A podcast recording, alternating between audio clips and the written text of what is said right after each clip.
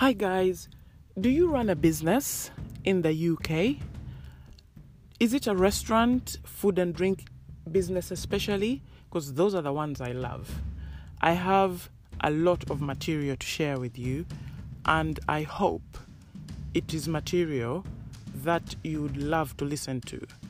It's a journey that you'll want to take, trust me, because it's going to transform your business. It's going to make you look at your business differently.